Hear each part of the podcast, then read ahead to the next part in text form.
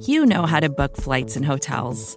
All you're missing is a tool to help you plan that unbelievable travel experience. That's why you need Viator. Book guided tours, excursions, and more in one place. There are over 300,000 travel experiences to choose from, so you can find something for everyone. And Viator offers free cancellation and 24 7 customer support for worry free travel. Download the Viator app now and use code Viator10 for 10% off your first booking in the app. Find travel experiences for you. Do more with Viator.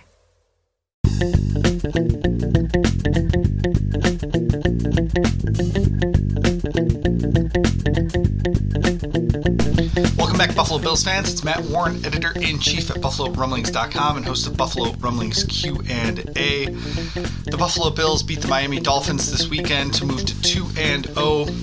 And of course, the story of the week is Josh Allen leading the NFL in passing yards and most passing stats after week two of the NFL season.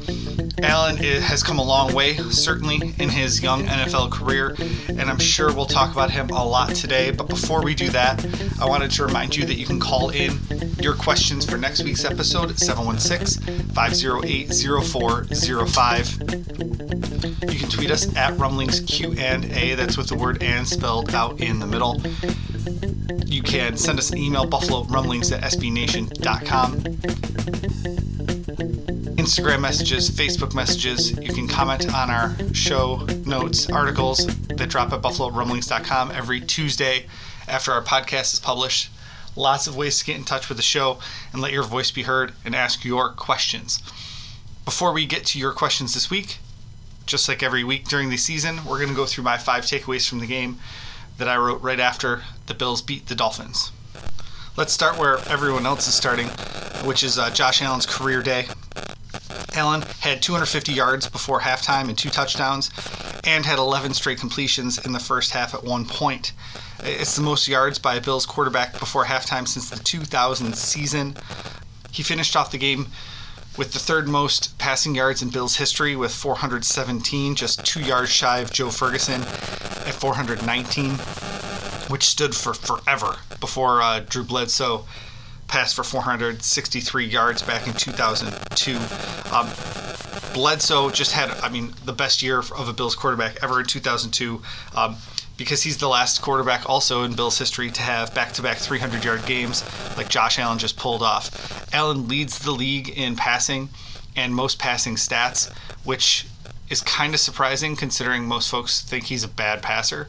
Um, obviously, we thought he could get better, but I mean, if you predicted that he'd be leading the league in, in every major statistical category, um, maybe you've got a crystal ball because even the most homerish of homers weren't thinking that. So uh, he ends up with four touchdowns, no interceptions, just a great game from Josh Allen. He was pushing the ball down the field. He had a super high yards per average, yards per attempt average he just he did everything you wanted. And even over the last two weeks both weeks he's done that. And that's why he's leading the league in passing. So uh, just another great game from josh allen.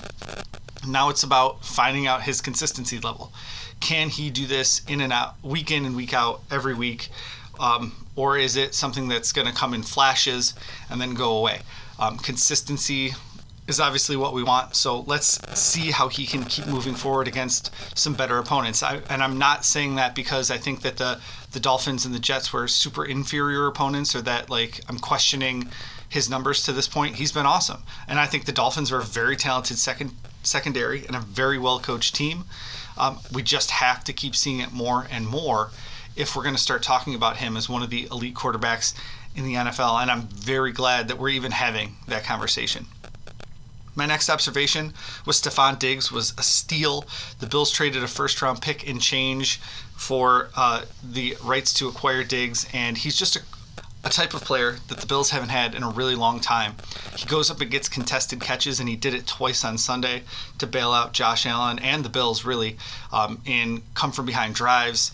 And he just he was so good on Sunday with his speed, with his physicality, with his route running, and he's even starting to open it up now more for John Brown because he's been so good and targeted so many times, 16 times in the first two games, that they have to respect him with an extra man, which is leaving John Brown one on one and Cole Beasley one on one, and those guys are going to take advantage of it all the time. 153 yards in his first touchdown. Stefon Diggs was a bright spot in that game against the Miami Dolphins. All right, we're going to shift from some positives, which we've seen, to a couple of, of negatives or, or maybe areas for improvement. The Bills need to extend Matt Milano now. It was very evident that Milano and Edmunds weren't on the field against the Dolphins on Sunday.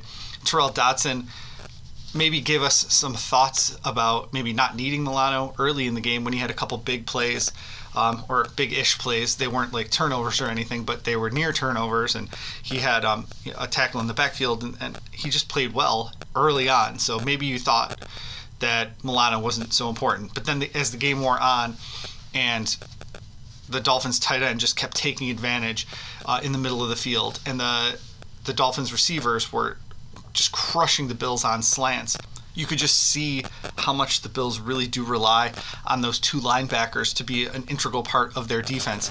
And Milano's absence was very heavily felt on Sunday. Uh, we'll talk a little bit more about that as uh, we get into our questions today. I know I saw that we had uh, some questions about the linebacker corps, but it, it, you could just really tell that the Bills missed that underneath pass coverage all day and um, and the Dolphins certainly took advantage of it, uh, much to uh, Chan Gailey and Ryan Fitzpatrick's credit. The running game's con- concerns continue for me as well. I know a lot of folks in the comments section are kind of giving me grief for this, like, well, it was enough running yards for them to win. Well, that's true, but Zach Moss getting 30 yards a game, averaging, you know, three yards a carry is not going to do it for me. And I know he didn't necessarily do that on Sunday, but over the course of the first two weeks, the Bills' running attack has been Josh Allen and pretty much nothing. Uh, Singletary and Moss had okay yards per attempt average on Sunday, but when the Bills really needed them, you know, they didn't. They weren't able to salt away the game. They weren't able to take it to the Miami Dolphins, and we really expected that to happen with the Dolphins having a nice secondary, but not great right up the middle. So we were expecting that the Bills' running game was going to get going this week, and they didn't. So we can't expect Josh Allen to throw for 350 yards a game, week in and week out, every single week because the running backs can't do anything. So that's a concern for me going forward. And then the last uh, takeaway I had from the game was about the CBS uh, power outage cut in the 15 minutes of real time in the first half. The the power going out at the stadium, there should be some sort of contingency plan in place uh, to get that out, especially because there was a raw feed that John Murphy and Steve Tasker were watching to be able to call the game on WGR. We know that the power didn't go out everywhere in the stadium. We know that there was some sort of feed being pushed out, at least to them. So uh, there was something that could have happened um, where CBS could have made sure that we got to see the game. Those are my five takeaways from the game. You could read those over at BuffaloRumblings.com every week right after the game. We publish them, and they always generate a lot of great feedback from the fan base. All right, on to your questions now. Let's start by going to the phone lines at 716 508 0405. Hey, this is Dave Summers from the San Jose Bills backers out here in California. Um, the defense struggled a bit against the Dolphins uh, this week. How much that do you think was um, Edmunds and Milano being out, uh, or is there you know any cause for worry that we might need to tune things a bit? Thanks for your question, Dave. I do think a lot of it was Edmunds and Milano being out because you can see where the Dolphins were attacking the Bills. Those slant patterns where Levi Wallace was getting abused all day was, you know, a slant pattern and then coming across the middle of the field.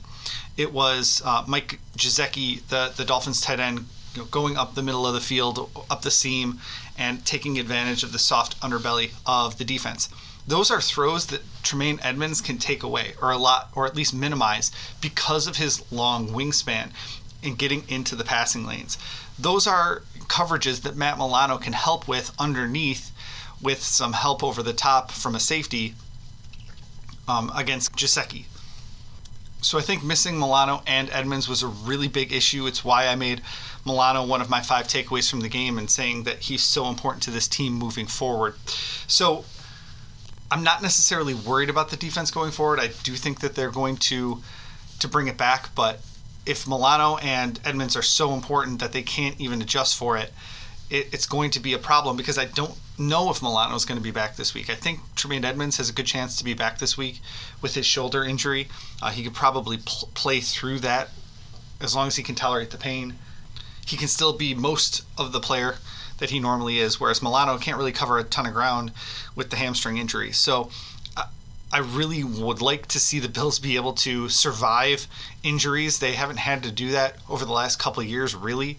Um, Harrison Phillips comes to mind, but you know it's your backup defensive tackle being out for the year. Now they're down, you know, Star Lotulelei, they're down Josh Norman, they're down Matt Milano, and they're down Tremaine Edmunds. They need to be able to make adjustments to their defense to be able to stop Ryan Fitzpatrick from throwing for 300 something yards on him with no interceptions and no turnovers.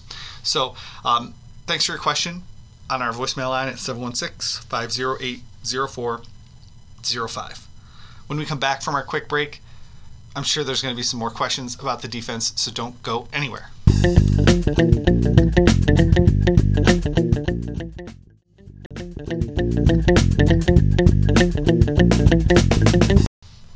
Over to Twitter, where at Rivardo asks us Will Edmunds and Milano return for the Rams game, and how worried should we be about the last Dolphins drive?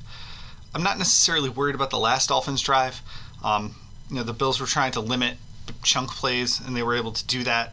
Uh, will Edmunds and Milano return for the Rams game? I think it's a, a distinct possibility for Edmunds in particular. Right now, it seems to be just a pain management issue for him. Uh, he was doing range of motion work on Wednesday and Thursday and Friday when he was limited in practice. Um, so I think that it's going to be a matter of, of pain tolerance, and, and two weeks out from that injury is probably a good target for that, which would be him returning this Sunday. Um, Milano, on the other hand, I don't think will be active this Sunday. Um, if I had to guess, he didn't practice last week. His game is built so much on his his quickness and his leg speed that you know a hamstring injury is really going to hamper what he's able to do.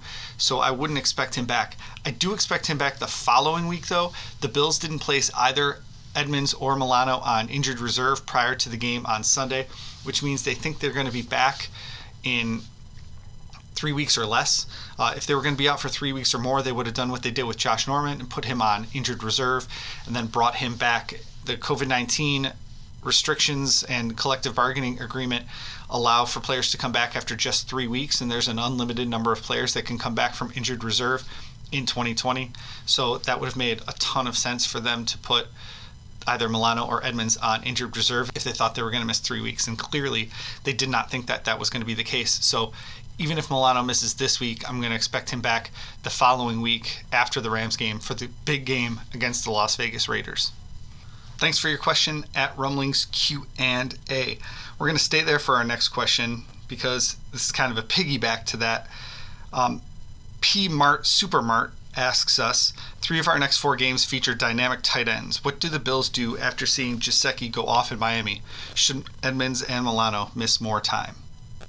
I think this is kind of an extension question as well because they still have one game without Josh Norman, and so you have to address Levi Wallace as well. I'm personally of the opinion that they should keep Levi Wallace out at the boundary cornerback position, especially if they're worried about tight end. They could bring Siran Neal in for a big nickel look and cover the tight end that way with Neal as you know nickel cornerback or even a dime cornerback with Taron Johnson on the other end, um, and and really go for cornerback look, um, especially if they don't really trust AJ Klein in coverage underneath. So uh, you could keep Siran Neal on the field for more snaps, whether you're lining him up against the tight end or helping out Levi Wallace on the underneath stuff. I just think that that makes a lot of sense. They did sub in Siran Neal for Levi Wallace a few times last week. So if they want Neal to play ahead of Wallace, that's obviously going to take that possibility out of play. But I think that that actually makes the most sense. Keep Wallace at the boundary cornerback, put Neal in, as your nickel or dime cornerback uh, to cover the tight end and maybe help out in some of the underneath coverage areas as well. Plus, he can come up and make some tackles from that big nickel position. I, uh, there really isn't a whole lot else that they can do besides shift their entire game plan and mentality. So they're going to have to figure out really early on whether Edmunds or Milano are going to be back. They have to have figured it out already so that they can install that game plan uh, Wednesday. So again, if I think that Matt Milano's not playing, which is what I think, and I think Tremaine Edmunds can give it a go, I like that option a lot. Tyrel Dodson and Tremaine Edmunds are your linebackers. Um, you can bring in Siran Neal for Dodson sometimes as you know that big nickel option and or the big dime option rather if if Taron Johnson's on the other side covering some sort of uh, shifty slot receiver that the Rams might want to put in play. So Neal is going to be the key for me covering those tight ends at least until Matt Milano can return. Thanks for your question over at Rumblings Q and A. Shifting gears just a little bit, B Mormon 2020 asks us which quarterbacks have the most passing yards in the NFL. There's only one answer to this question, and it is Josh Allen of the Buffalo Bills. Josh Allen, Buffalo Bills, leads the NFL in passing yards. Thanks, uh, B Mormon, for your question. Wanted to make sure I cleared up that stat for you. Austin on Twitter asks us Will my overwhelming love for Josh Allen and this team affect my marriage? That's the first question. I don't think it will affect your marriage. I guess that's going to be dependent on how much time you spent listening to podcasts and reading articles and and all that stuff. And if it's really impacting your your personal life, maybe you should think about some balance there. But I don't want to tell you how to live your life. That's not my job. And second question from Austin is uh, when Josh puts up 500 yards against the Rams, will the naysayers finally be impressed? I'm not hearing a ton of naysayers anymore. I'm really not all I'm hearing is is what I said at the beginning. Okay, he's proven he can do it. Now he has to prove how consistently he can do it. I think most of the naysayers are you know, being fairly quiet after the first two weeks of the season because even though he had a couple meme-worthy throws in week one, he didn't really have any of those in week two, and he was pushing the ball down the field, and his yards per attempt was high.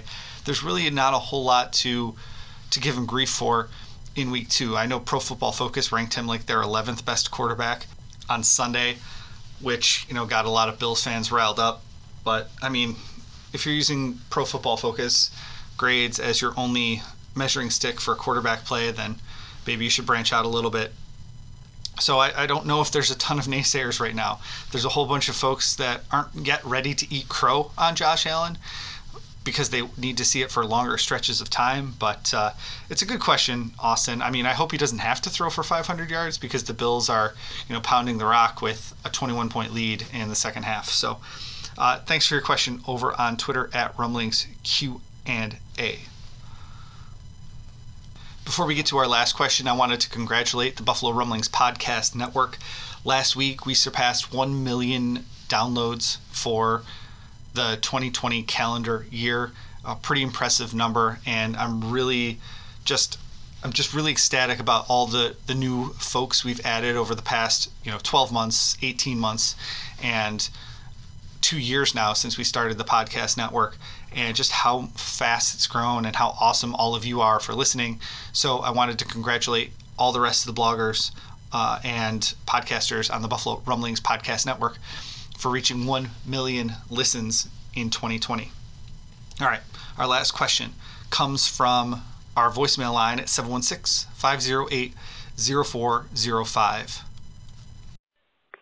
Yeah, hi Matt. This is Matt calling from Cheektowaga. Um, my question is about the QB position. Uh, I appreciate Allen's talent and his unique skill set, but I continue to be concerned about him running the ball too much. Uh, I am not confident in either Matt Barkley or Jake Fromm in filling that starting QB position. Uh, you know, theoretically, God forbid, let's say Allen goes down with an injury. Could the Bills try and go out and sign a similar Allen type player to fill that position potentially? Thanks, Matt. Love the show. Well, thanks, Matt from Cheektowaga. Um, I'm not necessarily worried about Josh Allen getting injured on runs like that. Um, Bruce Nolan did a lovely breakdown of that uh, last week at um, on his show, uh, the Bruce exclusive on the Buffalo Rumblings podcast network. Um, quarterbacks are more likely to be injured in the pocket than they are out of the pocket. Um, there's guys diving at their feet. There's guys diving at their ankles and knees. There's you know standing there delivering a ball, looking down the field, not able to protect themselves. Josh Allen running the ball is able to lower his shoulder and deliver hits. Um, you know the the big question for me is like a concussion, somebody coming in high on him, um, and he's not necessarily able to protect himself on that. But even on Sunday against the Dolphins, we saw him slide. We saw um, him run out of bounds we also saw him, you know, lower his shoulder and run through a linebacker and take a couple extra hits and not even get the first down. So um, he talked about this a little bit on ESPN First Take Monday morning after the, the win over Miami, and he said that every once in a while you just need to prove to your team that you're willing to do everything to win so that they are. I'm more concerned about the fumbles than I am about the injuries because they've proven to be much more, I don't know, frequent. So, I mean, he can protect himself okay when he's running the ball. He just needs to protect the ball when he's running as well. I'd encourage you to go back and listen to the Bruce exclusive from September 17th called uh, Josh Allen and Jets Narratives. Bruce goes through all of the designed runs for Allen and how he can protect himself and, and, all that as well. So if you missed that episode, go back and listen to that one right now if you're concerned about Josh Allen's running and being injured. That's going to do it for this week's episode of Buffalo Rumblings Q&A. Uh, thanks everyone for listening. As always, you can call in your questions for next week's episode at 716-508-0405. Tweet us at Rumblings Q&A on Twitter. That's with the word and spelled out email buffalo rumblings at sbnation.com instagram messages facebook messages also work and they get to me. You can comment on our comments section at our rumblings q&a show notes every tuesday when they drop on the website. Uh, really looking forward to this game against the los angeles rams. It's another litmus test game for the bills. Can they beat a high quality opponent? Um, i mean the rams are traveling across country for a 1 p.m eastern start time. Uh, that the bills should have an advantage, at least early in this game. As long as they can survive their third quarter slump that seems to happen every week, I'm really looking forward to a nice Bills win. Go Bills!